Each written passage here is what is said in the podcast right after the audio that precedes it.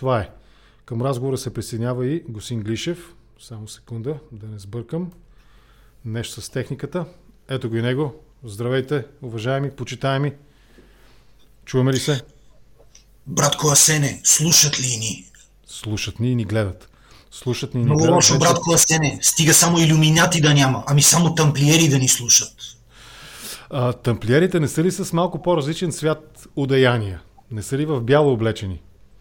В средновековието хигиената е била толкова лоша, че бялата ми качулка стана кафява. Разбирам. Това не е препратка към днешната политическа действителност, вярвам. Не, това е част от моята историческа възстановка на истински тамплиер от 1307 година. Братко Асене.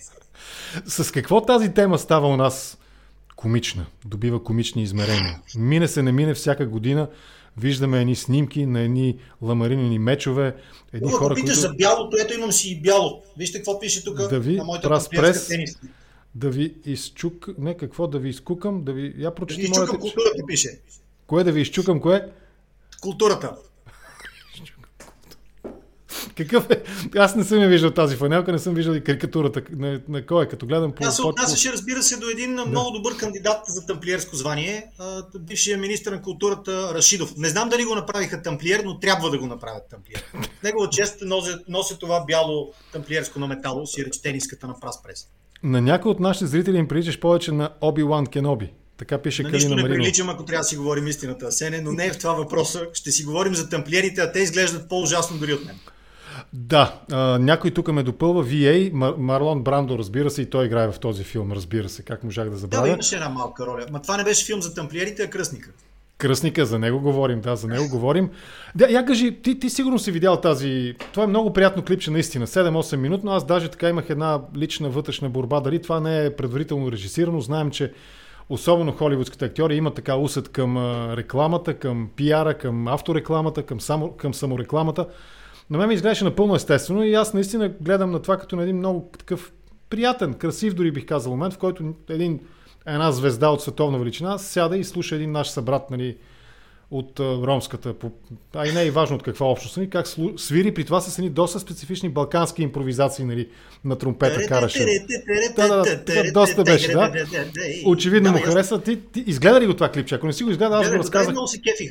Темата е страхотна, но е, според мен е за друг контракоментар, защото тук разсейваш публиката от мистицизма, дълбочината, мистерията, тайната и енигмата на тамплиерския Към шоу бизнеса и ги пращам към на шоу бизнеса. мудрия орден, искам да кажа, на анцузлиерски орден, а ме водиш към някакви приятни теми, за които не се чувствам подготвен. В крайна сметка аз съм един мрачен човек, който обича да разказва мрачни неща, а не да, да се забавлява с хубави и приятни. Връщам те, да, с Анди Гарсия и Неговите... неговите, слуша кръстника да. пред градската градина. неговите филмови уч- Да, изяви. очаровах се и съответно съм, как да го кажа, не съм на себе си, защото не съм свикнал да се очаровам.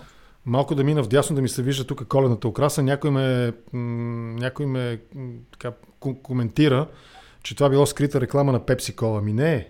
Въпреки, Не, че това са Пепси три има топки, а се не. три топки, да, три, трябва да имаш, за да можеш Особено да водиш, мъжествено, поздравявам те. точно, ако, за да можеш да водиш контракоментар, трябва да имаш топки. Ето ги. Три топки. Три тъмън.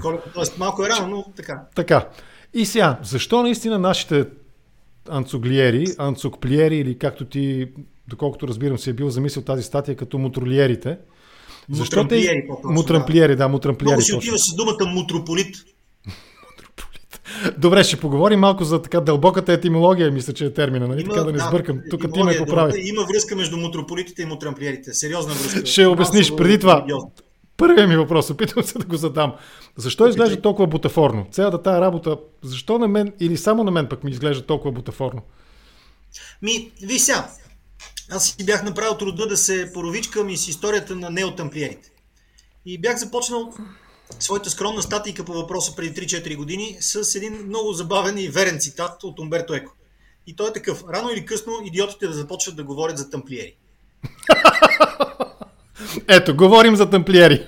Каква е историята при Умберто Еко и оттам ще стигнем до България?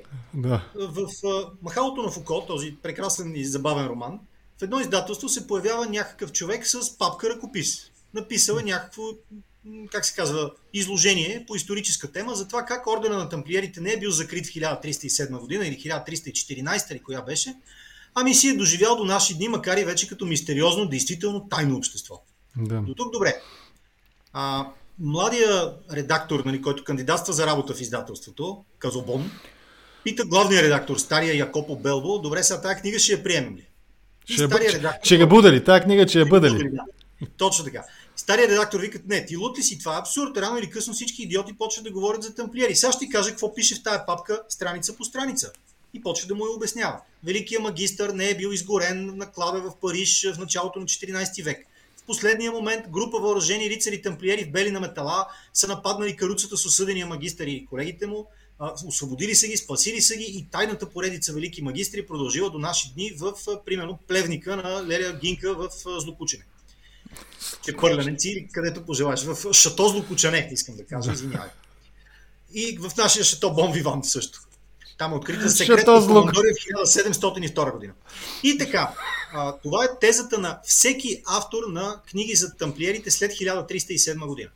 Такъв орден е имало до 1307. Да, те са били кръстоносци, да, те са били и банкери, естествено, богати хора са били, и точно поради богатството си са били закрити. Добре, обаче това поражда у някои суеверни и така обнадеждени умове, поражда една амбиция, едно желание, една, бих, бих го казал, м- детска мечта.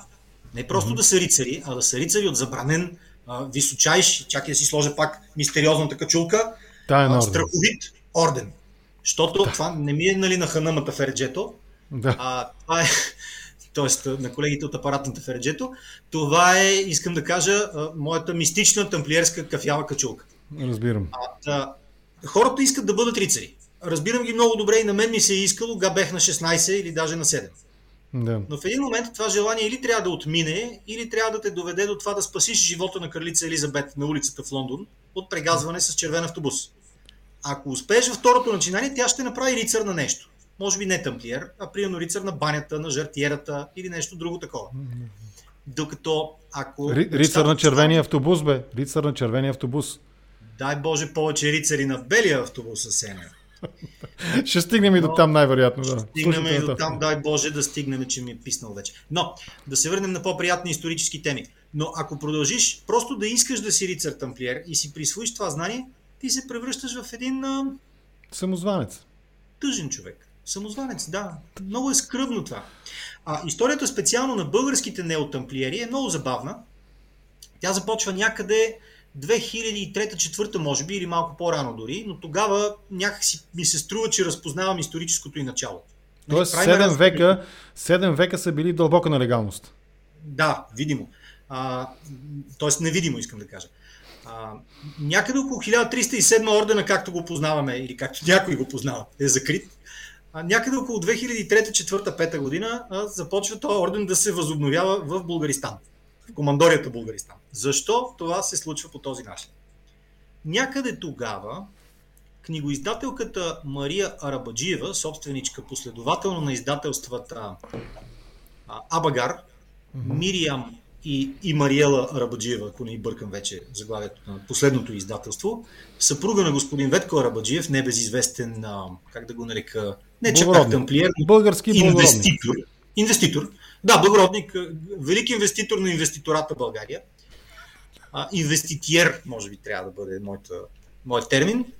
А, започват да издават поредица книги за кръстоносните походи, включително и за кръстоносните рицарски ордени от 12, 13 и така нататък векове. До тук това е приятно. Някъде там или малко по-късно те издават включително една много ценна книга История на ордена на тамплиерите от френската изследователка Марион Мелвил. Имам тази mm-hmm. книга, тя наистина е сериозно изследване, не е някаква глупост. Да. А, зад част от изданията започва да стои един господин на име Румен Ралчев. Да. Този господин е от офицер от УБО. Бивш офицер от УБО, разбира се, макар че бивши офицери от УБО няма. Те са като да. тамплиерите, те са вечни. Веднъж Аз докато, цял живот Докато те слушам, маркирам най-актуалните коментари на драгите зрители по темата и после ще трябва да минем и през тях. Те са точно в този дух, в, в духа на твоя разказ. Момент, да. В някакъв момент, може би някъде, може би около 2006, 2007, 2009, не съм сигурен точно в датировката, не съм следил толкова подробно, господин генерал Ралчев, великият генериер на тамплиерите, а, основава в България приорат на някаква международна организация, която се нарича ам, суверенен военен орден на рицарите тамплиери или нещо подобно. Или Ерусалимски военен орден на рицарите тамплиери или нещо подобно. Mm-hmm. Това е проверима информация, има Google. А, бедата е, че този орден, действително той не е само български, не е създаден в България, е някаква организация основана възоснова на претенциите на двама обеднели италиански благородници а, да продадат своя стар династичен рицарски орден, който е някакъв свещен Константинов военен орден на Свети Георги и Свети Михаил или нещо подобно. Mm-hmm. Доста сложно заглавие. Но в заглавието на оригиналния орден няма нито храм, т.е. няма темплум, заради който да се твърди, че това са тамплиери. Че са тамплиери, да.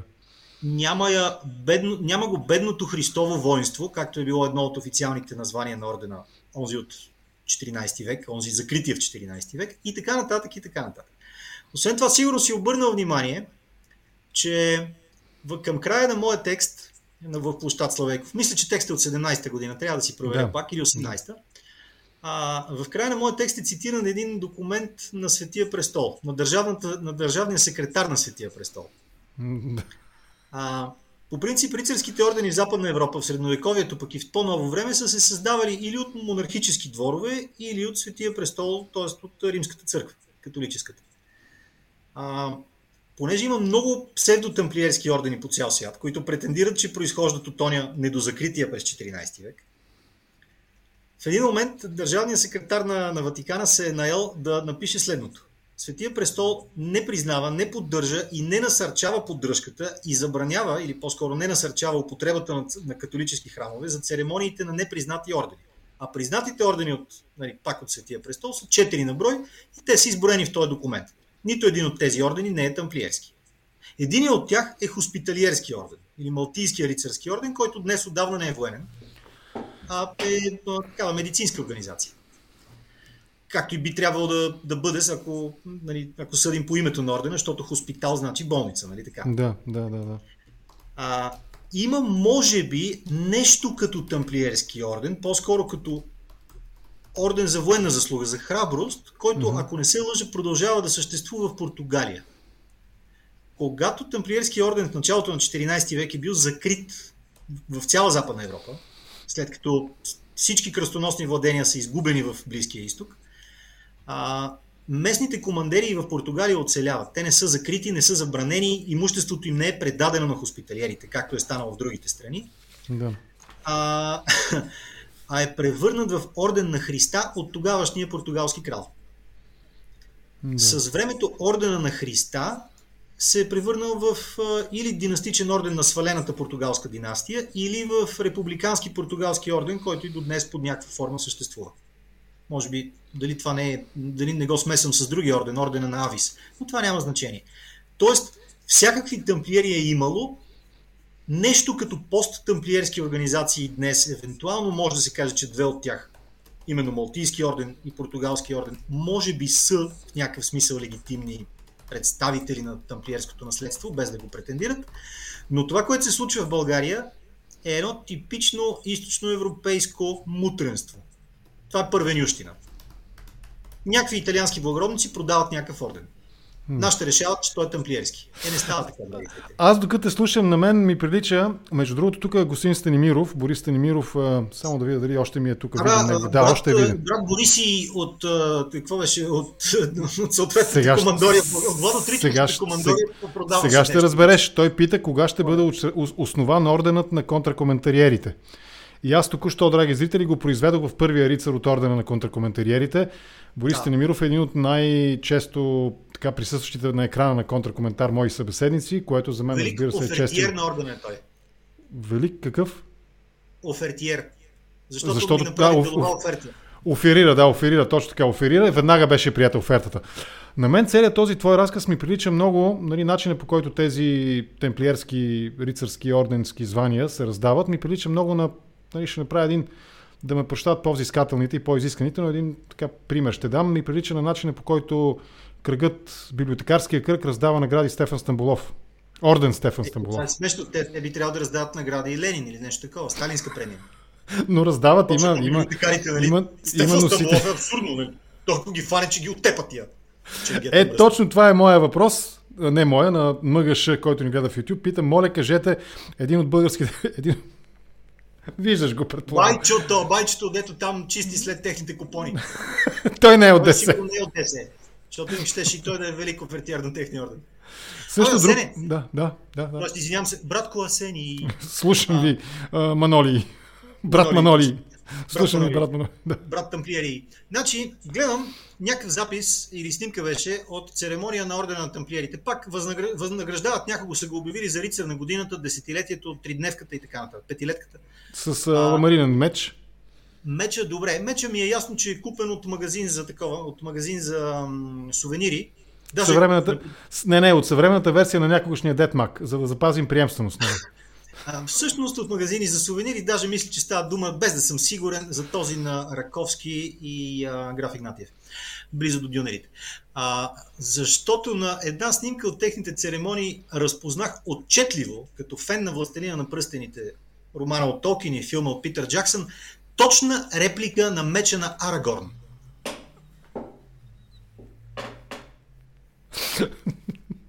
Добре. Не се смей. Нещо смешно ли казах? Не, че е изключително важен литературен герой в моето изграждане като личност. Благодаря ти много. Така. Така. Имаме и сериозни може. въпроси. И, маркирам го Има на и Цветан друго. Пеевски. Има и да? друго. Слушам, Друг слушам, един слушам. тамплиер, по време на церемония на техния орден, Да. Това е миг на печално мълчание, взе подобен един такъв меч, купен от магазин за сувенири и не съвсем по тамплиерски сряза тортата. С него.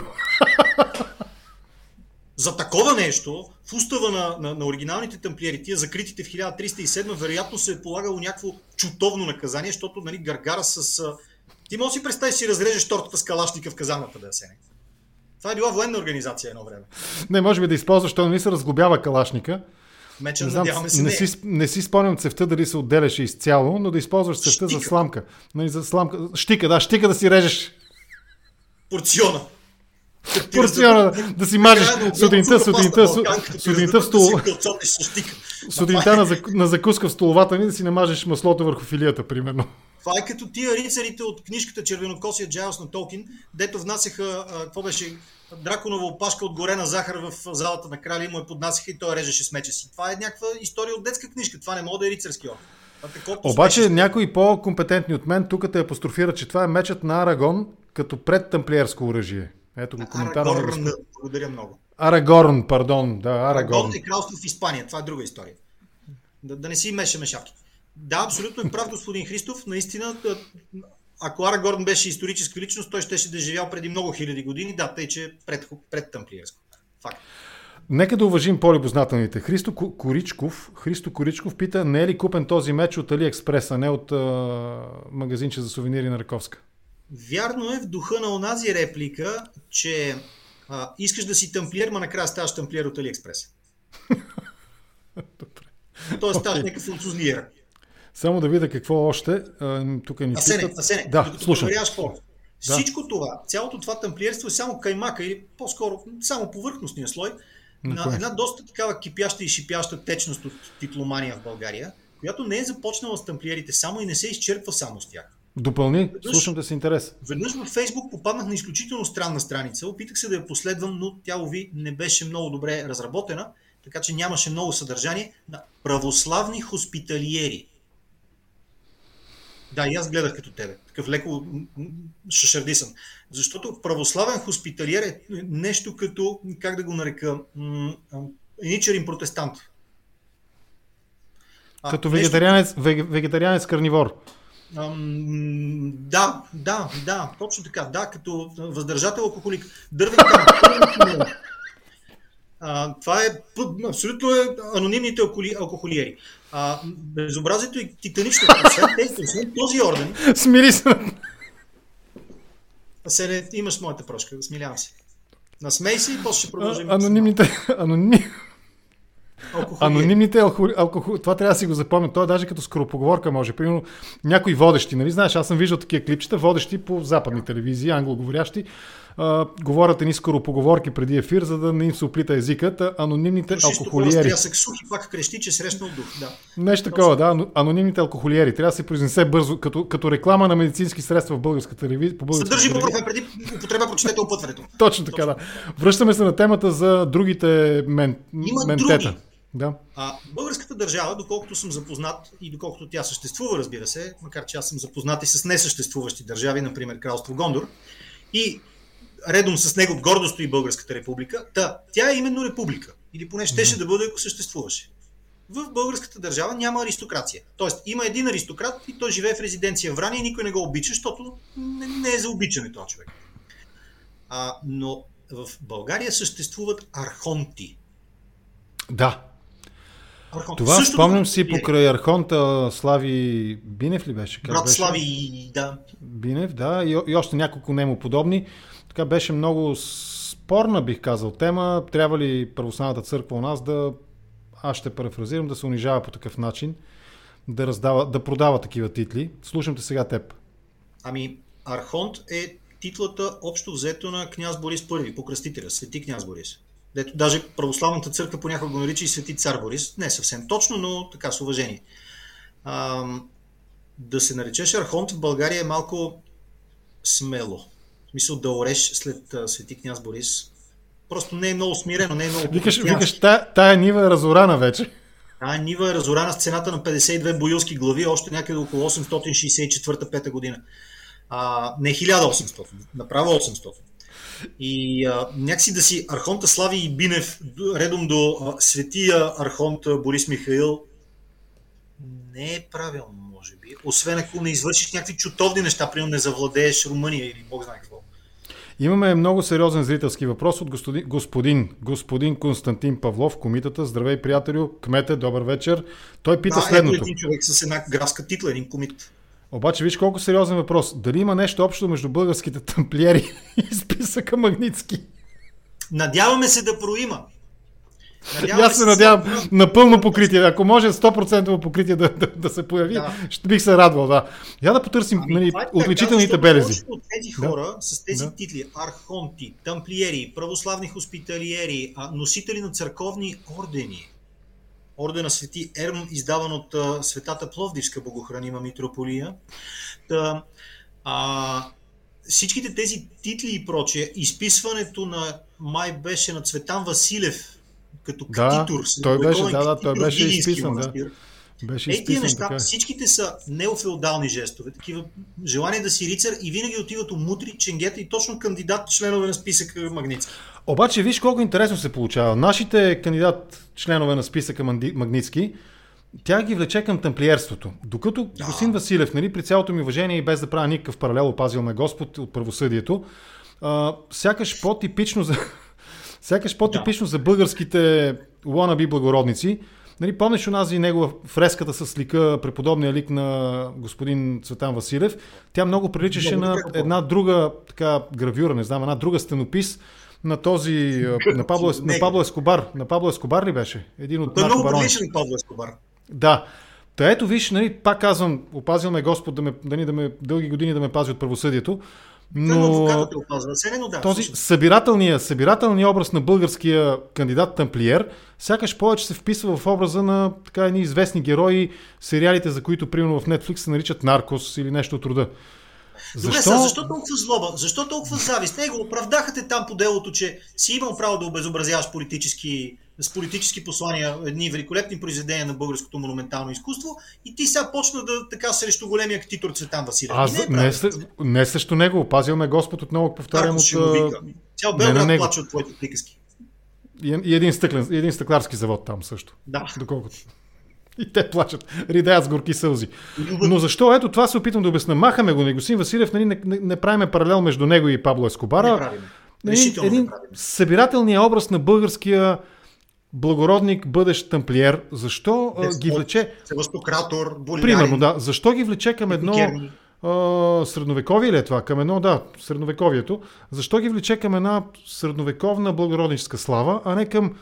Сега, Пабло Ескобар, той освен, нали, че се е занимавал с едни така специфични субстанции, сега да не сбъркам, той ли беше или другия негов а, колега от м, как се казваше града, в който аз, виж, почвам да забравям вече, устарявам, ей. Та, та, един от двамата. На световната култура, де да знам. Е, бил е нали, на, футболен, на футболен клуб е бил един от тези големите наркоси. Нали, е бил шеф на собственик на футболен клуб, по едно време става депутат в местния парламент и така на натам. Тоест, ето тези хора имат и така на натам, драги зрители, го казвам умишлено. Нали, като и всеки така сам си... нататъка. Да и, да, и така нататък. Да. Всеки сам си преценя. Вземаме го изподна в предвид една евентуална забележка, я вземаме нали, изподна в предвид, нали, че не се казва и така на натам. Та продължаваме с въпроса. Виж колко, естествена е тази естествен, виж колко естествена е тази среда за тях. Ставаш собственик на футболен клуб, ставаш завод, собственик на завод за кораби или там какво беше, не си спомням българските сюжети. И в крайна сметка, нали, Титла. им, имаше тази слава, да, почваш да приличаш все повече на Пабло Ескобар и он е другия, как се казва, Меделин е квартала е Меделин, картела Меделин. Той ли беше? Пабло, Пабло да, Пабло Ескобар, точно така. Да, бе, и добре, започваш, бе, да, започваш да приличаш на него. Защо, защо ги влече обаче не към естествената им присъща м- така облик, характеристика, ами ги влече към едно е такова рицарско... И двата, и двата сюжета са романтични по-своему. Понеже започнахме с а, приятната история за уличния музикант Янди Гарсия, спомни си кръстника. Да. Как е фамилията на Дон Вито? Корлеоне. Точно така. Корлеоне действително е село в Сицилия. Има такова. Буквално името му значи лъвското сърце. Да, окей. Okay. А, някога е имал някакъв, някакъв синьор Ди Корлеоне. Някога е имал някакъв барон Корлеоне, може би. Във всеки случай, происхода на класическата истинската мафия от Сицилия и от части от Пулия и Калабрия е именно от средата на дребни благородници, които са обеднявали. Тоест, Аха, истинските мафиотски босове са рицари. Или поне техните прадядовци са били рицари. Ама то е било много, Може, значи ако, ако се вгледаш Секунда, в... секунда. Да, да, довърши. Нашите, нашите момчета много обичат а, да не са анцуз, анцузли такива първенюта от източна Европа. Те много искат да се впишат в Европата. Те искат Да. да, са, да са същото, което е Дон Корлеоне. Освен това, те така страшно си падат по естетиката на този филм, че се опитват да я имитират буквално всякак. Те не само стават рицари тамплиери. Айде спомни си в началото на кариерата как ходеше капо ди тути капи, тато ди тути тати и баце ди тути баци. С шапка Борсалино и други такива елегантни шалчета. Нали, той беше много готин. Чакай да си да ходя си взема бомбето, за да внуша по-ясно тамплиерската си малка Ами, сега, ако искаш, ама що па не? Секунда, връхна се. Айде, давай, върни се. Върни се. Аз ще се опитам през това време да намеря... Ето, като една малка такава а, дребно-мутренска, дребно-буржуазна, да не кажа, имитация на баци тути баци, ето, това е идеята на Ама тези извинявай, ама така ми приличаш повече на Тома Биков в момента. Не, така ти прича повече на млад цигани. Това е ясно. А, на Тома Биков благодаря, предпочитам на Баци. Все пак. Нали, на стопанина, не на кучето. А, но тези хора... да. Извинявам се. А, извинявайте, господин Не, Биков, виж. аз повече няма да правя така. Маноле, нека, нека сега да направим един дисклеймер и двамата. Ние тук използваме единствено поетични метафори и всяка прилика с реално съществуващи лица или събития е абсолютно случайна и няма нищо общо. От Нали твоите уста в Божите уши само съда да не чува. Само съда да не чуда, окей, Но, но сега това е властта факт. се смени, вече промяната път. настъпи, така че от нищо не ме е страх. Дори от Минеков. До... Е, не, сега чакайте, там е любовни страни. Окей, добре. Освен това. Минеков в момента е много готин. Той а, а, малко спира отпечатването на новия такъв на новия екземпляр с томове от устава на неотамплиерски орден, защото да закриеш вестник труд, това си е едно да разгониш нали, някакъв сборник от вещици. Тъй, че право на господин Минеков, нали, какво да кажа.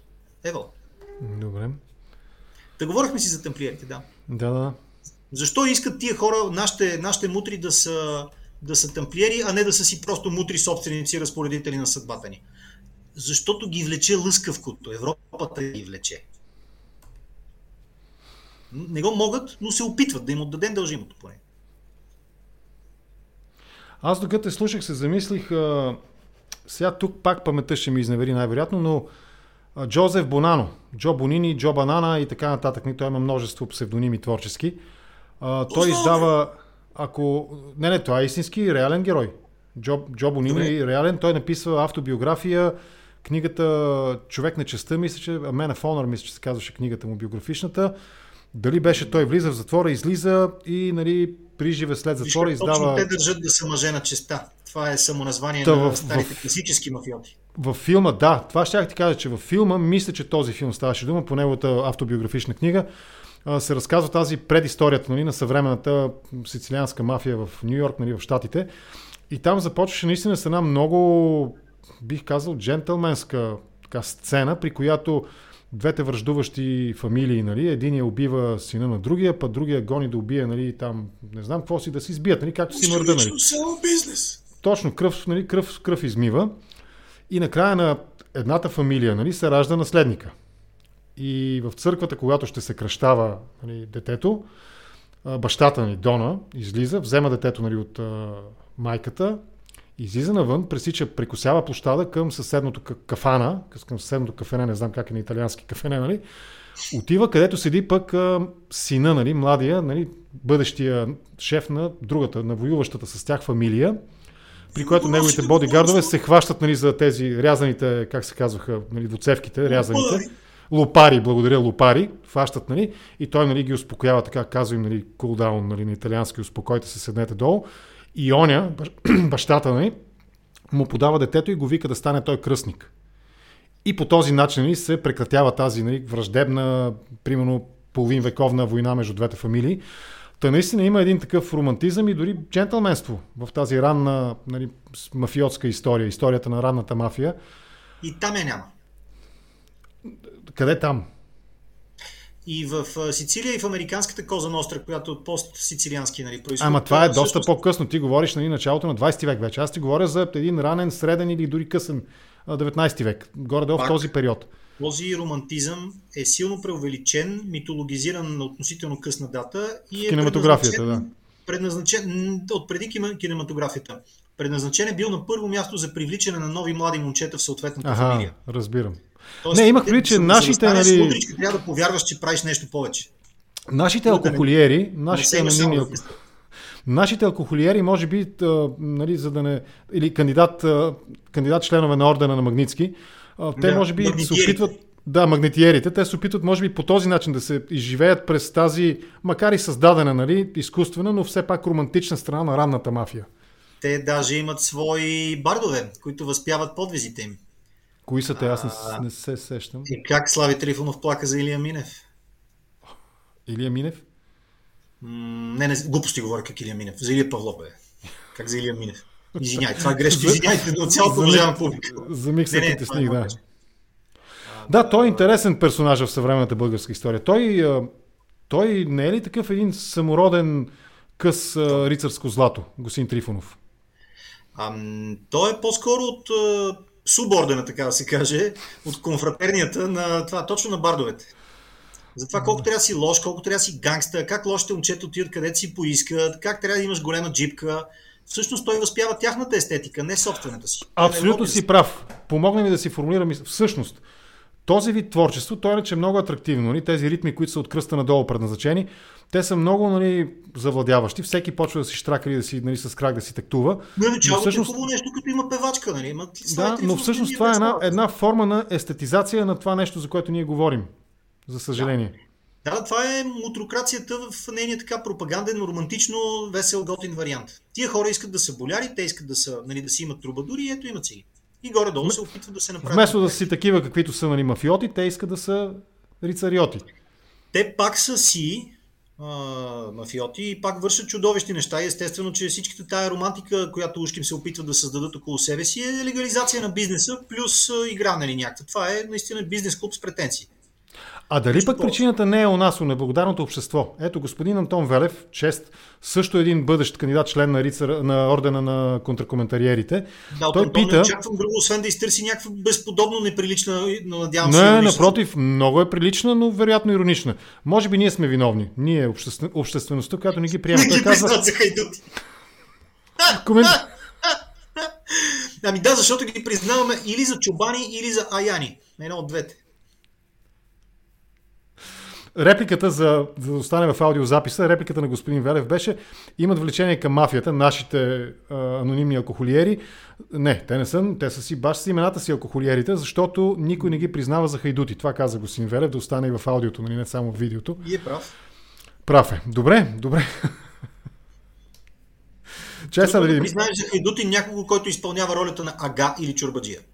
А, има един сериозен Момент, сериозен въпрос има към теб. Господин Цветан Пеевски, да не се бърка с Делян Пеевски. Не е, не е Делян, проверено. Цветан Цветан. Точно така. Нито е Цветанов, нито е Делян. Цветан Чудо. Пеевски. Прощавайте, господин Пеевски, нали, но просто имената ви са такива, че няма как. Пораждат, потикват ни към такива, така, как да го кажа, асоциации се бужат у нас. Той пита, господин Глишев, мнението ви за ротарианството. Тук е играта за грубя. Тоже ни плоха. А, попаднах веднъж на един симпатичен събеседник, който работеше за някакво издателство, а, разпространяващо масонски и ротариански писания. Да. А, сега, ще си позволя да кажа нещо много смешно, нещо, заради което може и ти, уважаемата публика, да ме заподозрете в дебели връзки или в послушно отношение. Но сред а, масоните и ротарианиците има тук-там погрешка и някой свестен човек. Поне в България. Не говоря за извън България, защото нямам никакви наблюдения. Да. Попадал съм на симпатичен, интелигентен, честен, свестен масон, българин и на такъв ротарианец. Случайно да. мисля, че и двамата бяха едно и също лице. А, но, но може би това е, това е общо взето свестното в тази среда у нас. Веднъж, ам, точно той е моят събеседник, който работеше за, работеше за хората, които се представят у нас за масони, се беше така подплеснал да разкаже две-три истории и те бяха силно чингеджийски и много путински и много православно-мутрински истории.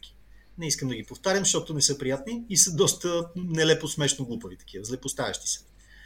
А, Друг път имах а, така, възможност да пообщувам известно време с един господин. А, няма защо да му крия името. Той се казва Димитрин Вичев. А, с него бяхме съосновали Атлантическия клуб, Атлантическия не клуб, той е Симеон Пасиго, Соломон Пасиго основава него, Атлантически съвет в България. Да. Този човек, с когото Една заедно... много добра инициатива, която за съжаление сякаш Да, да. малко позамря, да кажем, или се прероди в нещо друго. Няма значение. Да сме но конкретни. нашия- Да сме конкретни и коректни. Мина в орбитата на ГЕРБ. А, говориш за съвета или за клуба? За клуба не знам. За съвета Не, не, съвета, точно- съвета, да, съвета на българския клуб. е с, а, битката Вичев сме обикаляли София да протестираме срещу гербаджиите и техните безобразия. А, след което той надуши, че може да стане секретар на Сашко Йорданов в Европейския парламент и много бързо продаде всякакъв атлантизъм и така нататък, за да стане част от коалицията, неформална част от коалицията СДС ГЕРБ. Виж сега, той е човек беше Атлантик, той е Атлантик, но атлантизма, европеизма му е по-скъп от атлантизма. Но Нека сиренето е с пари, човек има семейство, разбирам го напълно. Сиренето е с пари, да. Сиренето е с пари, окей. И изведнъж цялото, всички масонски идеали за международно така, нали, просвещенска дружба и прочие, и прочие преминаха в елементарна месечна сметка, може би придружена и с едни така неясно къде отишли пари от общата каса. Няма значение, няма значение. Аз тук не правя твърдения, не правя внушения, само си припомням младостта. Та, а, за мен масонството в България и ротарианството в България горе-долу са това. Такъв е моят скромен опит. Други, надявам се, може да имат и по-позитивен опит. Само, че си спомням как един приятел на баща ми веднъж разправяше, че го поканили да става масон. А, господина беше много интелигентен и мисля, че още е много интелигентен човек, музикант по професионална дейност. И той се появи вкъщи с така усмивка на лицето и каза, бе, какво да ви кажа? Свалям си превръзката по време на там официалната церемония по м- приемането му в а, обществото и гледам наоколо само ченгета. Ама тя на очите, така ли? Има смисъл Да, така да, тя е част... символична такава, това е част от ритуала. Затова може да се прочете, не е някаква велика тайна. И човека си излязъл от помещението, което честно прави според мен. Та, всякакви подобни тайни общества, които ушким са международни и между другото не са лишени от влияние. Масони, ротарианци и така нататък, Young Men's Christian Organizations и така нататък, в България, а може би и в цяла източна Европа, са обсебени от ченгета и мутри. Това не е съвсем случайно и не е напълно невинно. Тъй като тези организации наистина обединяват хора, които са на определени позиции, индустриалци, министри и така нататък Да, да. по света, да членуваш българския, в българския клон на такава организация ти дава страхотни контакти. И ти дава понякога и закрила, ако сгафиш нещо навън, извън страната. Защото тук виж човек от твоята ложа или там твоя клуб или там каквото е, се окаже, че е на позиция да бъде, ти бъде обвинител, да речем. Това може да се случи. И тогава тайните общества наистина имат функция. И тя не е, не е напълно лишена от, как да го кажа, от, проблем, от проблематичност. А, макар, че нали, идеалите им ушким са просвещение, цивилизация и така нататък, разбира се, но и запазване на собствената членска маса. Та така с тайните общества у нас. С всички подобни тамплиери, масони, ротарианци и прочие и прочие. Аз пак, може би, защото имам такава склонност нали, да се опитвам да си упростявам нещата, за да ги разбирам. За да, ги, да намеря доброто, да, в някаква степен, но или поне да, така, да, да видя пътя към доброто в иначе някаква лоша сделка, да речем. И си мисля, че тези хора биха били много по-пълноценни. Вероятно някои от тях се занимават и с това. Наистина да се изявяват като някакви алтруисти, като а, хора, които нали, се стремят към това да правят някакви добрини, примерно са големи меценати, правят нещо в изкуството, в изкуствата, каквито и да са те. Това, нали, както ти го описваш, нали, тази гротеска, наречена да си член на някакво тайно общество в България, то компенсира. Да, тук даже имаше един въпрос, нали, какво символизират а, дрехите им и най-вече мечовете. Аз предполагам, че човека, който задава този въпрос, иска да чуем нещо, дали това не е някаква как компенсация, някакъв, някакво компенсаторно действие на някаква сексуална дисфункция, да речем. Напълно, въз... Напълно възможно е. Нали? Не мога точно да възпроизведа въпроса, но така беше. Не, самите, самите оригинални бедни христови рицари на храма или тамплиерите в средновековието просто са носили меч с кръстообразна дръжка като част от нормалното си въоръжение. Да, да, това, говорим че... за съвременните с купените от AliExpress мечове, нали? за тях говорим. А, белите плащове мисля, че символизират чистота, както винаги. Червените кръстове готовност да се лее кръв за Христа. Но mm-hmm. това са оригиналните тамплиери. Съвременните нищо не символизира нищо. Това е само маскарад. В смисъл, да, те може да си присвоят някакви, някакви символични значения, могат да си ги измислят, ако се наложи. Нали, изобретената традиция не е нещо от днес, но каквото и да измислят, то е ясно какво е. Бутафория Това са штурти. Това имаме е сериозна не е забележка. Сериозна забележка имаме от двама драги зрители, Авитохол и Атанеус. Да. Двамата коментират защо по никакъв начин не сме казали и дума за иллюминатите. Тайна. Тук, тук за знам, че... Мълчок. Там библиотекарите да говорят. Между нас двамата, ако нали трябва да кажем нещо, какво как бихме... Само да, да е изключен микрофона, само камерата се вижда, че имаме движение пусто и тогава за иллюминати. Аз не Аз знам пън... нищо за иллюминатите просто. Нищо, нищо не мога да ти кажа. Както в Сицилия няма мафия, така и у нас няма иллюминати. Добре. Се мърдат веждите конспиративно? Да, да, да, разбирам. Добре, ще се върнем сигурно. Мисля, че на този етап така доста изчерпателно обсъдихме темата с... Всъщност, айде да обобщим, да завършим тази част от разговора. Хайде. Защо наистина е тази игра на думи от тамплиери, свещения грал до анцуглиери и Юшче, нали така се казваха? Юшчета ли се казвах тези стъклени бутилчета? Да, тия 100 грамките стъклените, Точно, много красиви. До, до, няколко юшчета с ракия. Защо минаваш Ами... И, двете, и двете понятия са, те са няколко, нали, но и двете групи понятия, двете понятийни групи са натоварени с много дълбок символизъм. Защо? Заради... От единия символизъм минаваш към другия символизъм. Към вулгарни, от възвишения към вулгарни. да, защо? Ами много е елементарно, защото у нас има една нездрава, така много първенюшка, точно байганевска комбинация, да. от а, употреба на исторически и религиозни символи а, с а, селска махленска простотия. Например, някакви хора, които не са тамплиери, се наричат така. А, по принцип тамплиерите са били католическа военна организация в Средновековието. Целта им е била да охраняват поклонниците по пътя им към, към центъра на Иерусалимското кралство. Нали, към храма Възкресение Господне в самия да. град Иерусалим. Сега, очевидно тамплиерите не са успели в историческата си задача, иначе това кралство щеше да го има и до днес, а го няма. Но, а, изведнъж някаква група, която се спята криво-ляво за православно-християнска, т.е. това са главно етнически българи, се обявява за след, 700, след 700 години нали, промеждутък, се обявява за наследничка на тамплиерския орден. А, същевременно голяма част от тези ушкин православни, а не католици, а, имат дълбоко атеистично минало от времената на Байтошо, mm-hmm. а може би и на Червенков, деца вика. И започват да си служат с храмовете на Българската православна църква за своите доста еклектични, ни православни, ни католически, ами мешани ритуали. По принцип, такива неща в черква, осветено пространство не бива да се случват. Това е светотатство от гледна точка и на католици, и на православни, и на всеки искрено вярващ човек. От гледна точка на атеиста, разбира се, мястото, черката, вероятно в най-добрия случай е музей. Тоест в нея може да се направи всичко от представление на Макбет до изпълнение на детския радиохор. И да снимаш с... икони. И да снимаш икони можеш. И да снимаш икони, да, и може би да се снимаш ти преди иконите, да. А, но това е ако си атеист. Тоест, тези православно-католици, според мен са... Селфи. Ще си, ще се изразя много грозно и ще се изразя без неуважение към атеизма като човешко явление. Това са мръсни безбожници. Да. Такова е моето лично фанатично разбиране по темата.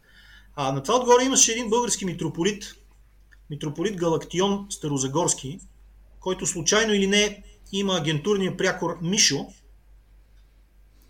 а, който ги пускаше в храмовете на своята подопечна църковна околия. А, агент Мишо беше прочут с лафа си «Пукайте, момчета, сега ви са и паднало», отправено към неговите млади свещеници, за да хапват какви, какви неща съм пропуснал, сега те слушам. Ами не си, може би, точно в тези среди, така да се каже. А, пък аз с радост ги напуснах, защото те са наистина голямо безкултурие, за съжаление, в голяма част от българската така, религиозна общност. А, и не всички хора са такива, за щастие, но мнозина са такива. Да. Това е доста разочароващо. А, та, между българските неотамплиери или мутрамплиери и българските мутрополити, и те също са с агентурни прякори, има топла връзка. Да. Естествено, тези хора са толкова силно православно католицизирани, че много държат да са така тежки патриоти на маса, под маса, да са малко така против джендарията, против нали, европейщината, макар че са тамплиери, а това би трябвало да ги прави фенове на европейщината. И така. Много интересна комбинация от морал, финанси а... и се получава. Без да искам да обобща всички, да ги сложа нали, от тази общност под общ знаменател да ги сложа, има ли някаква пряка стилистична, смислова връзка между ловните дружинки и тези ордени, за които обсъждаме, които обсъждаме? Възможно е. Даже може би, ако решим да сме още по-смели в своите изводи, можем да стигнем до пряка връзка между различните оцелели от партизанските отряди и, а, и нашите съвременни неотамплиери, мутрамплиери. Убеден съм, че Не, да. някъде, в поне редица, от някаква част от случаите има пряка връзка прадядо, дядо, син, внук, нали, която води до, до днес. От примерно от 43-та до днес. Добре, минаха 50 минути почти от нашия разговор. Искам и се да излезем извън тази средновековна романтика, която обсъждаме и така... Тази шумкарска романтика. Да, и да, и нейното трансформиране и прераждане в шумпа, шум, шумкарската романтика днес. Шумкалиери са това. Минаха, да. Да, може би още един, още един неологизъм се роди в нашия разговор днес. Минаха изборите, имаме президент, нов, стар, имаме парламент, новоизбран. Да. Там следиш ли тази част от обществено-политическия живот у нас? Нямам време за такива повърхностни занимания, колега Генов. Аз като един вечен вице-президент, вярвам и вие да. не сте изоставили нашата не, не, не, не, не, напротив. Събираме сили в момента. Смя... Точно така, за следващите предсрочни президентски избори. А, смятам, че е редно да открием командория на Тамплиерски орден в, зам... в Шато Бон Виван. Ордена Тамплиер. на бомвиваниерите трябва да бъде. Тамплиер, добре, но защо? А може би на бомбониерите. Бомбониерите, да. да. А... Затова се готвя за този миг с трепет в сърцето и така католико-православен план. Аз знаеш какво, искам, айде малко да поговорим да? по злобата на деня. Труд Минеков. Вчера имах един дълъг разговор с, а, нали, с вчерашния ми събеседник по този въпрос. А, Митко Стоянов от BirdBG сайта. Да. Нали, това нали, допринасяше активно и за Биво въпреки той беше така изчерпателен. Надълго и на широко обсъдихме. Час и половина разговаряхме с него. Но аз не можах да се освободя от, да се освободя от една натрапчива мисъл. Че да. цялата тази суета, нали, това е един, според мен това е един класически за България парад на суетата, това, което наблюдаваме. Включително и днешната парламентарна сесия сутринта, нали, при която имаше въпроси и отговори, начина по който го атакуваха Минеков, начина по който той му отговори. Нали, за мен като естетика, двете групи бяха абсолютно аналогични. Те бяха просто копи-пейст, огледални. Нали, огледална симетрия имаше. Нали, гербаджиите и всичките им напани нали, да го изкарат някакъв супер мъркобес, нали, който сега идва за да унищожи печатното слово у нас. Нали. И самия да. Минеков, който пък играеше нали, някаква опозиция от другата страна. И това у мен наистина трайно и устойчиво насъди усещането, че всъщност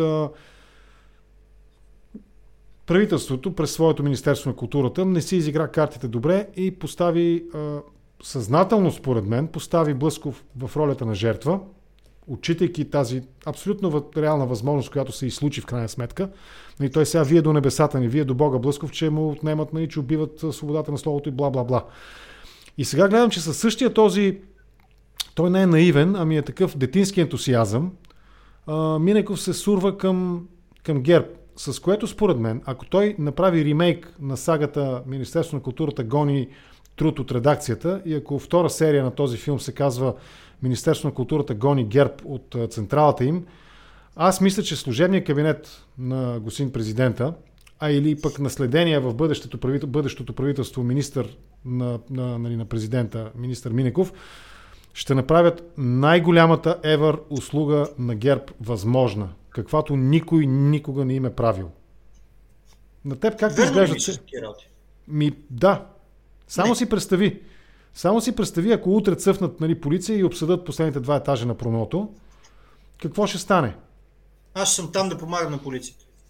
Чудесно, но аз дадох за пример СДС-то и Раковски 134. Имаше ли такива драми? Нямаше. Спряха да си плащат. Да видим сега, нали, НФСБ дали ще излезат от там. Ма сега, старите комуняги са си нахални, бе, Сене. Те са просто едни нагли типове. Грубо казано, за да свържем двете теми, твоята новата да. и нашата старата, mm-hmm. а, търси къде са кандидат тамплиерите. В смисъл, това без майтап. А, Блъсков или някакви подобни на него типове, като примерно Недялко Недялков, или някакви да. други подобни там турбопатриоти, такива комунистическо, гербоидно да. нахални, като примерно Границки да го вземеш, ако щеш, или някой друг подобен. Mm-hmm. А те винаги ще пищят и ще се нахални, защото не са си платили сметката. Те ще държат като Горан Брегович в заведение. Е, аз не съм виждал Горан Брегович как се държи. Но може би по-скоро правилното сравнение е като Волен Сидоров в, в, в брюкселско заведение. Да, да, или като Волен Сидоров в надпис. Значи ти си ги или, или, или Волен Сидоров на полет на австрийските авиолинии.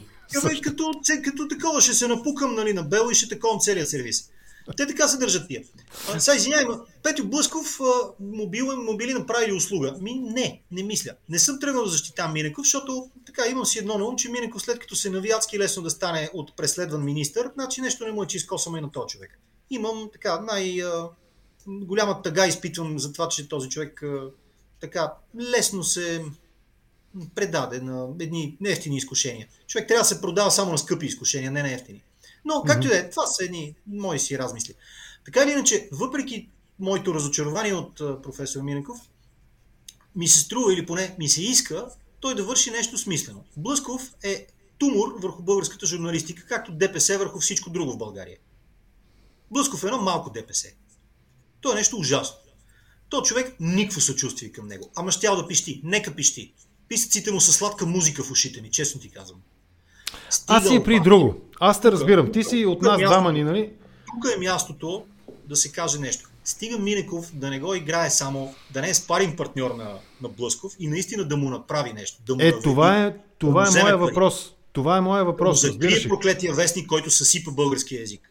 Ама а, ето виж, виж, Маноле, плъзгаш се в една, според мен, прощавай, че така трябва да ти го... Просто не съм си завършил мисълта, защото Окей, okay, е добре, слушам те, да. защото е дълга. Пише, ти, пише ти, както Ленин пише до Крупска, пише ти, какво беше, пише ти дълго, защото нямам време да пише кратки писма, нали? Така Точно беше казал. Друга Ленин, да. Да, а, за какво става дума? Ако Блъсков е идеален кандидат за магистър на тамплиерите в България, защото просто ченгетата са такива, нали? И техните лакеи.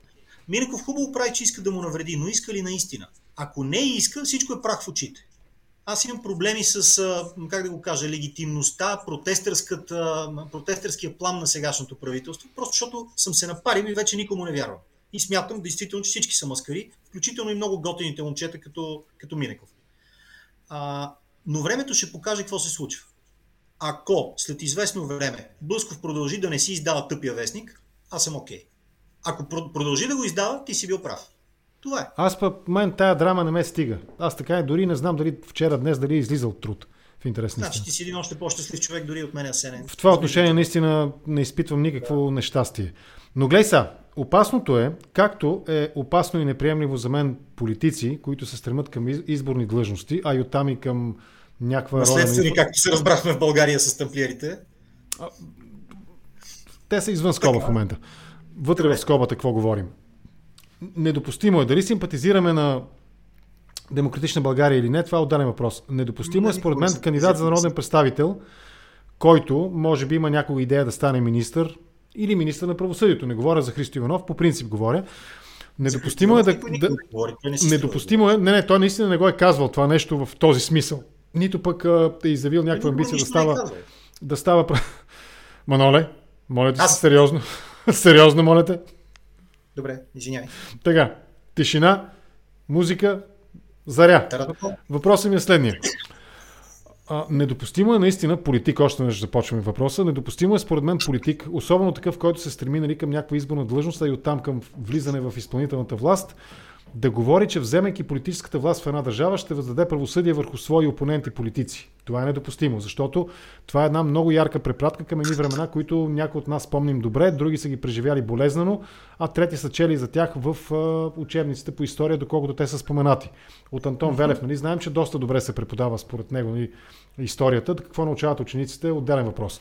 По същия начин, според мен, е недопустима мисълта у един министър, независимо на какво, на правосъдието, на вътрешните работи, на културата, да се ражда в главата мисъл и днес Минеков бягаше доста умело от тези вношения, трябва да му го признаем това нещо, но ти го разви в отделна теза. Да се ражда в главата му мисъл, че той ще спре едно издание, което не го харесва. Той, да речем, приема, че това... е... дължи пари. Okay.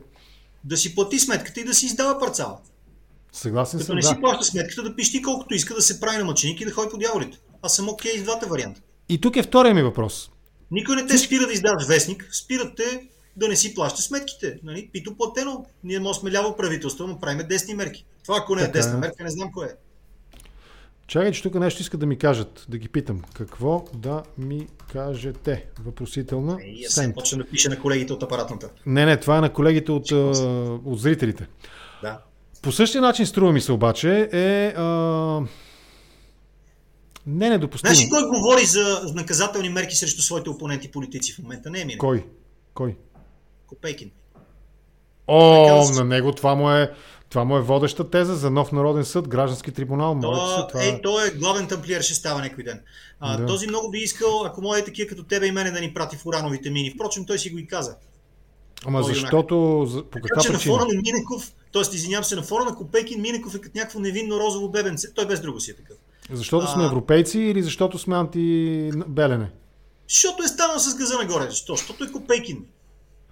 Имах предвид, Маноле, че цялата тази история може да се играе много по-чисто, без задължително да се пуска да се, полага, да се полагат усилия да има една такава абсолютна театрална показност. Светлини, прожектори, телевизори, камери, полиция. И на, и на върха на всичко господин Светослав Трайков, нали? Най-отгоре Между другото, най-много, най-много публичности, шуми и така нататък, и рефи, супори и писъци, нали? А кой се мята ся като Неймар по асфалта, а? Е точно Петю Блъсков. А не, не е Прино Минков. И аз имах с него две срещи. И на двете той беше много така... Не... ми е густо на душата сега така, като става не, така. Много неприятно изненадан, не, изненадана, така неприятно въздействие произле, произле, произведох върху него с моите въпроси. Аз си позволих да сравня, сравна, да сравня съдбата на труд с, с, с, с съдбата на как се казваше тогава, той беше преди в, в, в прес групата 168 часа, беше взел едни там кредити, които не бяха върнати. Първа част на банка. Мисля, че с първа част на банка имаше едни кредити, които не бяха върнати. Това беше точно във времето, в което беше предизвикан фалита нали, на КТБ. И се и оказа, че и много медии не върнаха едни пари, сред които беше първа частна или КТБ беше... На времето имаше една първа частна банка, на първия честен частник, как се казваше сега, почвам да ги забравям имената вече. Моло, не Молов, минава беше... световната слава. Минава, да, минава. И както и да е, нали, с него аз имам лични такива преживявания, приятни и забавни, но, но аз продължавам да търся цивилизования начин. Не дали е справедливо или не, това е втория въпрос. Първият въпрос е как да го отиграеш чисто. Дали да е законно защото не всички са нали, като Диего Марадона неговата божествена ръка, нали, когато вкара гола на Англия. Като не можеш да си скриеш ръката, нали, тогава по-добре играй футбол без ръце. А сега тук ми изглежда малко повече ръце има сякаш на терена. Е, но това, това е България. Се... Аз те разбирам какво ми казваш, да. но колкото я се стремиш да го правиш чисто в България, а първо българския гласоподавател, да накоплатеци и прочие нали, такива елементи от хранителната верига, ниски, нисши елементи от хранителната верига, не са много интелигентни. Те искат да, да чуят простотия. Тях Бойко Борисов вече ги е развратил след 10 години, нали, показни ювелирни акции, в които някой загива след изстрел от гранатомет. А, това е типичната българска реалност. Не, не ти казвам да се примириш с нея. Напротив, бори се с нея. Виждам, че го правиш и много ти се радвам, но а, нямаш големи шансове за успех, поне за сега. Трябва да минат, може би, няколко минековизации, така да се каже, или промено, подмено пристигания. Може би Радев трябва да се превърне в нашия нов така, обединител, спасител, контратамплиерите и прочие и прочие, за да, за да имаме шансът да се върнем към някакво по-европейско, по-скромно, по-обрано поведение на институциите. А, за сега това няма да се случи. Разбирам те, влизам в положение, но нямам никакъв проблем с това такива като Блъсков да бъдат арестувани дори с просташки начини. Макар, че Ема, това, това, ни, това ни обрича наистина на една... Ето, вчера направих един така, за което им благодаря за търпението на драгите зрители, преди разговора с Митко Стоянов. Направих един много дълъг паралел, който ако мога с Австрия, който ако мога ни да го вкарам в две изречения буквално и в Австрия нерде, има скандал. Австрия, нерде Българистан. Ема, нали, ето и вчера го казах, Балканите започват от Виена. Тоест... Е, може би все пак, може би от Будапешта. Нали? Виена е много хубав град. Там не са Балкани, решително. Но и там имаме скандали, аналогични скандали. Пари към медии. Влияние, власт, влияние, пари не, власт, пари, влияние, медии. Нали? Това е. Власт, пари, медии, влияние и отново власт. Нали? Това е тази марксистската, какво беше там? Пари, пари, прими и така нататък. Това е, нали? И плеймейки. Да, и плеймейтки междувременно. Там имаше сюжета с плеймейтките, го имаше в онзи изтекал запис, нали?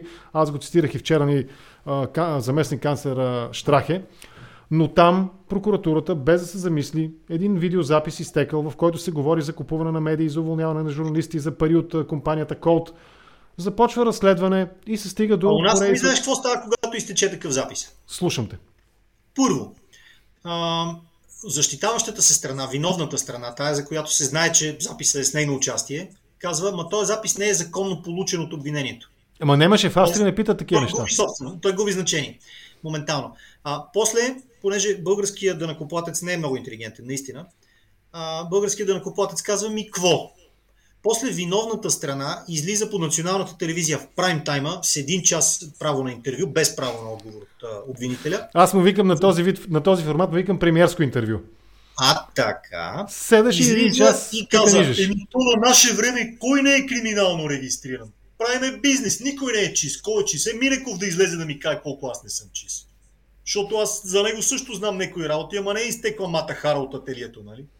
И такива работи стават в България, така че какво си ги говорим? Да, се върнем на тамплиерите, те са невинно средновековно забавление. Абе, той те колко са невинни. Може ли вкуса към такава бутафорна, бутафорно рицарство и благородничество да има пряка връзка към всъщност, колкото и да е трагично. С списъка Магнитски, с какво ще да има връзка? С един специфичен, едно специфично настроение у нашия брата, така наречени от теб български избирател. Или да накоплатец по-скоро. Да. Наистина струва ми се част от причините, поради които тези записи олекват, е, че големия процент от хората тайничко всъщност завиждат на чекмеджето, на отражението в огледалото, тази нали, брюнетка, знойна или каква беше там. Да, Може разбира това се, е... че е така. Ма ние това, ти пак ми задаваш отговор. Аз неприятно ми е, че не мога да кажа не. Разбира се, че е така. Това е ясно. И това водещите тамплиеро мутри на страната, мутрамплиерите, нали, всякакви от Баце през Гешев, Недялко, Недялков, Петю Блъсков и други такива молювци го осъзнават да. чудесно и го ползват. Те, те от това живеят. Виж какво вика Пешо стачката. Да, че... Абе, Асене, той и батето Славков го отсвириха заради един запис. Беше с скрита камера. Ама, Пешо, този запис беше на BBC-то, ако не ме лъже паметта. Така че не, на BBC-то, а не на... Славков не е най-страшният престъпник в българската история. Той е един симпатичен шут в някакъв смисъл. нали, сега има по-лоши хора от батото Славков. Който, нали, както Божидар Димитров е прословут със своята фраза по отношение на физическите данни на Мария Захарова, говорителката на Руското министерство, от кръста нагоре. Батето Славков пак за тази част от дамското тяло беше казал за Стевка Костадинова, нали? За нея беше казал, че Сотиена е от тях или нещо. Помниш, имаше една такава негова фраза. Да ме прощава зрителите, ако бърка. Не помни такива изказвания. И аз, и аз не помня. Нали, не, аз съм по-малко джентлмен от теб със сигурност, ти си по-консервативен в това отношение. Журналист от мен не си длъжен да бъдеш джентлмен в този смисъл. Е, е като, като правя ни такива разговори за миналото и особено нали, тамплиерското минало на, на клета майка България, все такива неща ми изплуват съзнанието. Нали. Боже Димитров и неговата... са се появили... Сега, да го кажем културно. Боже Димитров коментираше размера на чашката, на, размера на чашката на сотиена, на, сотиена на госпожа, госпожа Мария Захарова, говорителката на руското външно. Да, разбира го, така блаженопочившия професор Кардамитров. Прав беше за някои неща, може би в живота. Кар... Кардамитров! Ми човека беше Ченгес, какво да го правиш? И той беше кандидат тамплиер. Абе, той не беше ли тамплиер? Не знам, не знам да ти кажа. И аз не знам. Да, Дано да не е бил. Поне тая мъка да му е спестена. Тая горчива чаша да го отминала Милия. Той беше симпатичен човек по-своему. Да не го споменаваме с лошо. А, пък и аз не мога да забравя една негова огромна услуга, която той оказа на Баци Тути Баци. Полямо главата с фекални води. Бог да го прости да, да, това беше също.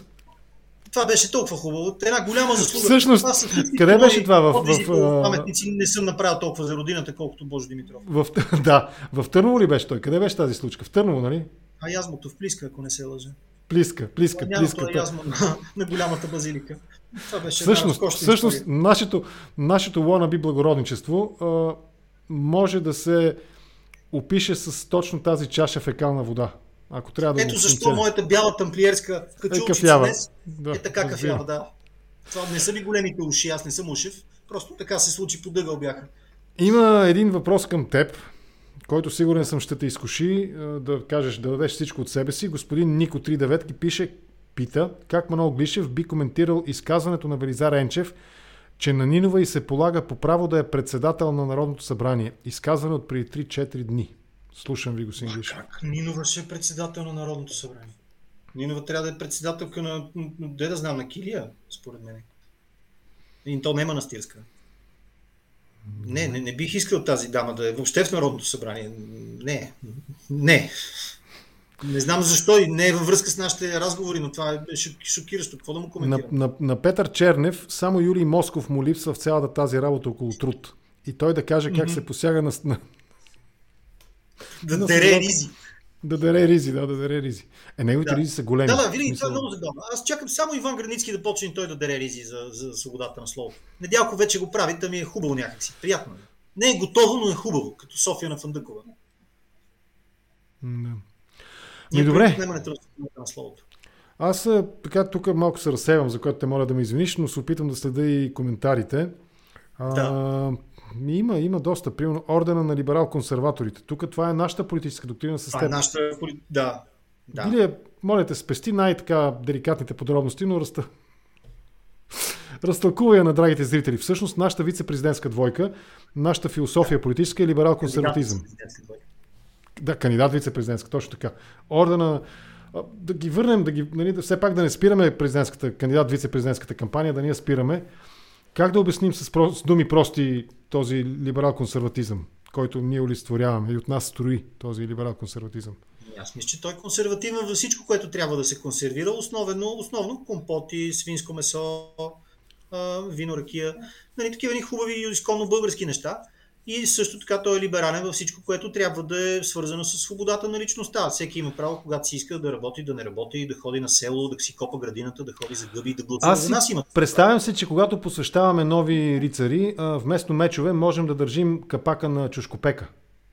Той нали знаеш, той е една така... Не, има един специфичен уред. Капака е с малка дръжчица, но има един специфичен уред, който е една дълга такава тел, нали, стоманена и накрая е завита с кукичка и с нея вадиш нали, чушките от чушкопека и това може да бъде, нали, с това ще ги докосваме по рамото ти. И всъщност медала на ордена ще бъде една червена чушчица, така тук на реверчето. Е, тук вече някой експерт по хералдика ще трябва да извикаме. Нали, той да, Еми, тя чушката има формата на хералдически щит горе-доле, така че какъв е проблем? Добре, люта чушка а, или, това, или, или каза, блага? Е гениално, да.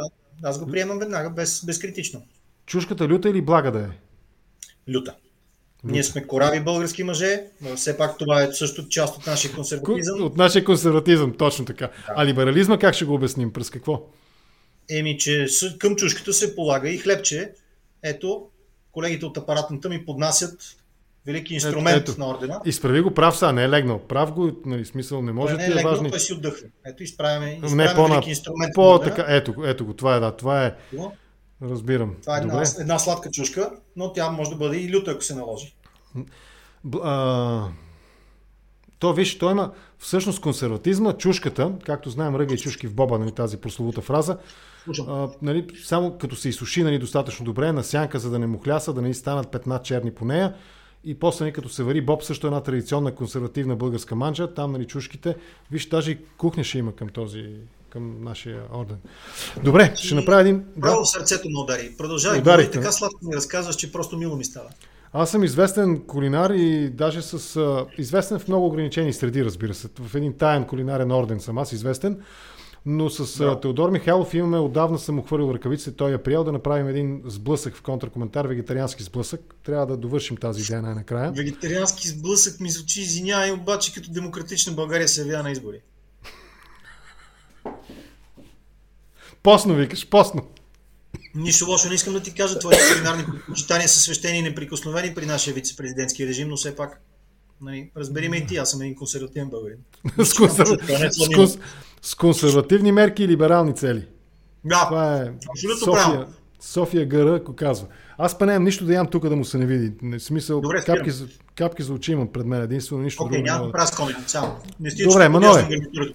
Маноле, да приключим с един оптимистично, в перспектива оптимистичен въпрос. Дойде ли промяната? Не. Очакваш ли? Не, разбира се. Очакваш ли промяна? Има два варианта. Ами да. не, не я очаквам вече. А, преди очаквах и затова ходех да дигам буни по университета, сега не я очаквам, съответно си седа вкъщи и зобам чушлета. А, какво имам предвид? Има два варианта. Новото правителство, дето сега ще осъществява тая промяна, или подмяна, или каквото е там, то да. или ще се окаже много свестно, готино и ще ми хареса, при което много бързо ще го сготвят, както едно време ДПС сготви Филип Димитров. И ще го свалят. И Бойко ще се опитат да го върнат. Ако не Бойко, някой друг подобен разбойник. Другия вариант е новото правителство да не е готино, да се опита да осъществи някаква подмяна, а не промяна и тогава по-скоро ще оцелее. Само, че като оцелее при тия обстоятелства, мене що ми е. Нали? Аз да. по-скоро бих искал неща като лустрация, а, наистина антимафиотска операция, разчистване на всякакви тамплиери от публични, ченгета имам предвид, от публичната сфера, пък то това май не е на дневен ред, тъй че да. затова сме си по кухните. Има коментар към мен или към теб по-скоро. Пешо стачката. Абе, Маноле пише той. Това не е пиперка. Това е пиперка, не е чушка. Пиперката е от семейството на доматите. А, Якимов. Това са някакви варненски опити за подмяна на истинската тема. Това си е чушка, голямо, червено, вкусно. Извинявай, но не ми се слушат го. Позволи му да му отговоря. Пешо стачката, моето уважение. Политически коректно ще му отговоря. Якимов, не се излагай. Това не е никаква чушка. Това е български перец, понеже ние сме патриоти и затова ние акцентираме върху българското и българщината и по тази Природно. причина в така един от част от хирургическите символи в нашия бъдещ. Да.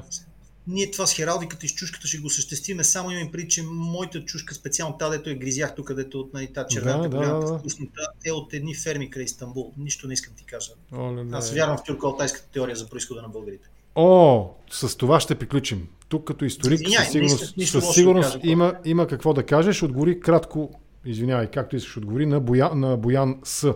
От YouTube пише Маноле, кога ще издаваш превода на Беулф, мания тази политика в НРБ? А, пет минути за, за поръчкова реклама. Благодаря на прекрасните хора, нали, които се сетиха за да дадат въпроса. Мерси, Бояне. А, няма да е скоро. А, говорих си скоро и с издателя ми, той ме пита същото. А, вече въобще не бързам. В смисъл, притес, притеснявам се дали ще успея да продам книгата. Знам, че ушки ме, как се вика, комерциално заглавие, защото е добре известно в цял свят. В България страшно се притеснявам. И не ми е виновен издател, никой не ми е виновен, аз съм се отчаял и затова не бързам. Преди това сигурно ще издам нещо друго. Есета за Цариград или нещо подобно. Една критика търпиш ти от името на незнаен фен. Сега, ако каже твой издател, няма да е съвсем точно, но умишлено ще го оставя така леко в мистика. Много Сега, бавно да. пишеш. Много бавно пишеш. Но, твой отговор знаеш ли какъв трябва да бъде? Чуто от мен, с моите собствени уши, от автомонтьор, при който преди време ходих на ремонт на автомобила. Бъде и той ми казва, Генов, аз работя, моята работа има три основни характеристики. Работя бавно, не, да не сбъркам. Да, работя Слушай. бавно, качествено, не, бързо, качествено и, и ефтино. Точно така, работя бързо, качествено и ефтино, но имаш право да избереш само две от тези три. Точно така. Разбрали? Да, само дето аз дори не пиша бавно, напротив имах случай, в който се опитах да издам наведнъж две книги. Просто в българската среда това не се случва. Не се случва. А, от опит го говоря и затова не бързам вече. Всъщност пише доста бързо, аз имам все по-голям архив, но не бързам за Или не, може би не, ти не пишеш бавно, може би аз чета бавно. Защото виж тази статия от 2016 или 2017, чак сега ми е направо впечатление. А, ли? Е, не на добрата литература рано или късно идва времето. Тя тази статия идва, вече... Сама идва при нас, да. Сама, сама идва при нас, разбирам. намери, да. Завършваме с това. Слушай.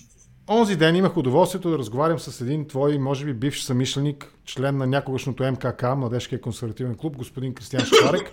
Извиняй, да. Слушай сега. Да. Слушай ме сега да ти задам въпрос. Той господин Шкварек, при цялото ми уважение и симпатия към неговите политически убеждения и към него самия, неговата личност, той така каза, че в един дългосрочен, още от... Добре, защо виждаш и двама ни, като ни споменаваш в едно и също изречение? Ние не се харесваме помежду си. За да задам въпроса. Слушам. Та той препрати рисковете пред съвременна Европа, опитвайки се да мотивира своя реакционен консерватизъм до, истинската, до истинския корен на заплахата. И истинския корен на заплахата не е от Русия и а, примерно Близкия изток, а от юг. И даде един пример с а, източно-римската империя, Персия, войните и с Персия и оттам, нали, от Африка, от юг заплахата, знаем... Персия не е в Африка. Не, не, не, точно той това казва. Заплахата всъщност не е, истинската заплаха не е Персия тогава била, а по-на юг, нали, там, от Африка. Я ти... Ама по-на юг от Персия не е Африка, а е Персийския залив. А Добре, да, сега, не ме карай, не ме карай сега да се опитвам да обясня него. Заплахата е от юг. Заплахата за съвременна Европа е от Африка. Обясни го сега това. Така ли е или не е така? Предполагам, в геополитически. Че, предполагам, че Кристиан е имал предвид а, нашествието, ако го приемем за нашествие на мигранти от Черна Африка, от Субсахарска Африка, което наистина, ако човек е настроен апокалиптично, би било една заплаха от юг.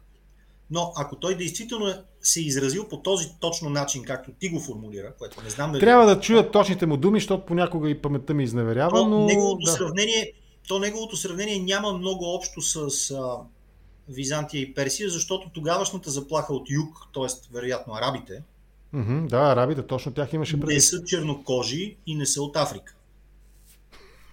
Персия и Византийската империя са сурово предизвикани през 20-те години там на 7 век 30 Да, точно, точно за това време говорихме, да. Така. А, именно от юг са предизвикани, след като двете империи една друга почти се унищожават. Византия оцелява в силно намалена територия. А от юг, главно урязано от юг, да. Да, тогавашната атака от юг обаче е идвала от едни относително бели хора, каквито са арабите. А не от, не от Черна Африка в никакъв случай. А, и предполагам, че Надявам се поне, че и Кристиан е имал това предвид. Тоест просто е казал, че и тогава е имал някаква заплаха от юг, а днес има друга заплаха от друг юг, според него. Така бих разбрал неговото твърдение. Ми не, същата, същата тази заплаха. Нали? Арабите, които на времето от юг атакуват и отрязват големи територии нали, от... Опитах се да защита чистатия сене с това мое пространно разсъждение върху твоето твърдение за това какво бил казал Кристиан Шкварек. Ама това, да, да, точно. Не, не, ти ми помогна. Не бе, защо? Аз се слушам внимателно, мен ми е интересно. Винаги ми е интересно да разговарям с хора, Тоест, които това имат... са две различни заплахи от два различни юга, ако, ако Кристиян не е имал това предвид. Каква е разликата? Обясни ми каква е разликата между тези два юга, че не те разбрах. Аз седе, аз седе, да. география. Арабския полуостров е в Азия, точно както Персия и половин Византия. А не е в Африка. Тоест заплахата Добре. от юг в 7 век е била една, от юго-исток някакси е дошла, а заплахата а, от юг в днешно време, която Кристиян предполага, по-скоро от юго-запад, някакси от Африка, не от Азия. Не от така, леко, леко се мести насам на там. Като Полша на картата, нали? да, като Полша на картата. Като Византия на картата, всъщност. Като... да, като Византия на картата. Като... Добре, окей, сега вече е така го обясни, да разбере цел свет, бе. Какво си... Аз си го обясних три пъти. И то без да знам какво точно има предвид господин Шкварек, когато, Е, както споменах, не сме в най-приятелски отношения. Разбирам. Да. А, ето сега, виж тук, веднага ни допълват ни. Идеята му беше, че връждата между две големи сили, Запад и Изток, с неговия пример Римската империя Персия, е нещо нормално и ще продължава да го има. Спомена арабите, които са атакували от юг. Буквален цитат. Тоест двама се И- карат, третия печели. Докато Европа И- се кара с Русия, негрите ще ни завладеят. Горе-долу така опростено. И господин Велев отново се Но, намесва. Понеже опростено не е до край вярно. Това ми е мнение. И господин Антон Велев отново се намесва. Аргументът е бил, че както Византия, момент, че не виждам, че както Византия и Персия не виждат заплахата воюват помежду си, днес ти гледаш Русия и Китай като заплаха, а всъщност заплахата е демографията на Африка. Боже, ние Виж, развихме виж. една цялостна екзегеза върху половин изречение на Кристиан Шкварек, преразказано от Асен Генов. Това е супер, но то ми напомни учебника по география от пети клас, от когато аз бях пети клас, Мгм, което все пак мгм, е било някъде 90-те години, когато все още под влияние на соца се твърдеше, че лека, лека по лека и някакси неминуемо човечеството върви към смешение на расите. Горе-долу към бразилска участ. Което Мгм. нали, може и да е верно, може и да не е. Не знам дали е заплаха. Нямам представа, нямам, нямам отношение към въпроса. Нали, сега не бих искал, разбира се, изведнъж във всички села в България да се появят а, нови чернокожи граждани, които да обработват земята, но може би това ни е съдбата националната. В крайна сметка, ние зле си обработваме територията. Зле я обитаваме. Да. Виж колко интересни коментари тук се появиха. Още един Димитър Петров. Тезата на Шкварек в резюме е Русия и Китай, както и Европа, са в демографски колапс, докато Африка ще стане 4 милиарда души до 2010 година. Момент, вече на Но тя и България 2020. върви към това да стане 4 милиона души, така че да, вероятно, в този смисъл има някаква Но вече правота сме в- 2020 година, даже 21 свършва, така че малко, може би 10 на години. А, Тамплиери, нещо? Петър Якимов. Не, Е, тамплиери, страшно. Днес просто е най-коментиращия гражданин на републиката. това лице, след като откри, че в Османската империя българите са имали повече права, отколкото след освобождението, аз нямам какво повече да очаквам. Това не си Това спомням лице не съм аз, това е човек. Ма не и ти аз. Да. Не, то има такива сравнителни чартове, съм виждал, нали, правата на българите в края, разбира се, да бъдем максимално обективни Но в в края. на- правим нещо много лошо. Вместо да си обсъждаме темите, ние обсъждаме какво ти е казал предишният ти събеседник. Очаквам следващия път, примерно, да поканиш Сашо Симов да говори в твоето, в Виж сега, и той да ме тук- разкатае като човек, който говори глупости. Тук ще, мисля, че господин Сергей Петров Раджони, редовен също член на ордена на контракоментариерите, той Да. казва, стига сте говорили за поляци в присъствието на украинец. Ще се разсърдя. Започваме да говорим само за полякини вече. Е, Защо Нити не за украинки? повече. Маноле, защо не за украинки? Моля те, не дай така, излагаш се. Защото Какъв не съм забелязал някой да е възразил срещу тях. Карат ми се и тук на мен. Аз като okay. някаква не прави голяма разлика. Така, но като консерватор не би трябвало да си чак толкова пристрастен. Един консерватор е винаги страстен човек. Окей, хубаво. Маноле, да приключим ти предлагам. Добре? Щях да забравя Витохол, щях да забравя Крима Украински. Със сигурност тук и двамата с Госин Глишев ще се Да, присъединят но към не се това. пише си кратко. Иначе да, Крим е украински, това съм съгласен. Може би искал да напише Витохол Украина. Крим, Да, Крим Крим- Украина, добре, разбира се. Крим це- аз Крим- че Крим е и български, но да. Как беше репликата на, на украински? Крим це Украина. Така ли беше? Нали, Сергей, прощавай, ако го произнасям не съвсем правилно. Маноле, да приключим тук ти предлагам. Благодаря ти много. Нещо пропуснах ли важно? Не, за тамплиерите ги обсъдихме и осъдихме. Надявам се, надявам се и публиката да е доволна. Аз съм щастлив. Добре. И общо взето така очертахме заедно с теб големият демографски проблем на Европа в а, рамките на следващия милениум. Да сме Аз не съм го очертавал, очертал го е предишният ти събеседник. Един от предишните ти събеседници. Така, добре. Приключваме тук. Благодаря ти, поздрави на колегите от апаратната. Много хубава чушка, пиперка. Поздрави, Да. Сенгеров. Хубава чушка, пиперка, български перец ти дадоха. А, нали, да иллюстрираме бъдещата хералдика, Турски, хирургическата символика на нашия орден. Ордена на кои беха сега, как ти го каза, ти го формулира, аз го забравих вече името. Контракоментариерите. От Бон Виван, Шато Бон Виван. На Ордена на бомбониерите, да, рицарите бомбониери. Да, от Шато Бон Виван. Да. И, Кандидат не, на рицарите контракоментариери от Шато Бон Виван. Това е. Така да бъде. Добре, окей. Маноле, благодаря ти, наистина беше ми интересно да поговорим малко. Чао, Сене, чао, уважаема публика и до скоро. До скоро, изключването от видеото, прекъсваш връзката и поднасяш най-смирени извинения за това, че пресрочихме времето и поздрави на колегите от апаратната. Чао! Колеги. Приятели, това беше днешния ми разговор с Манол Глишев.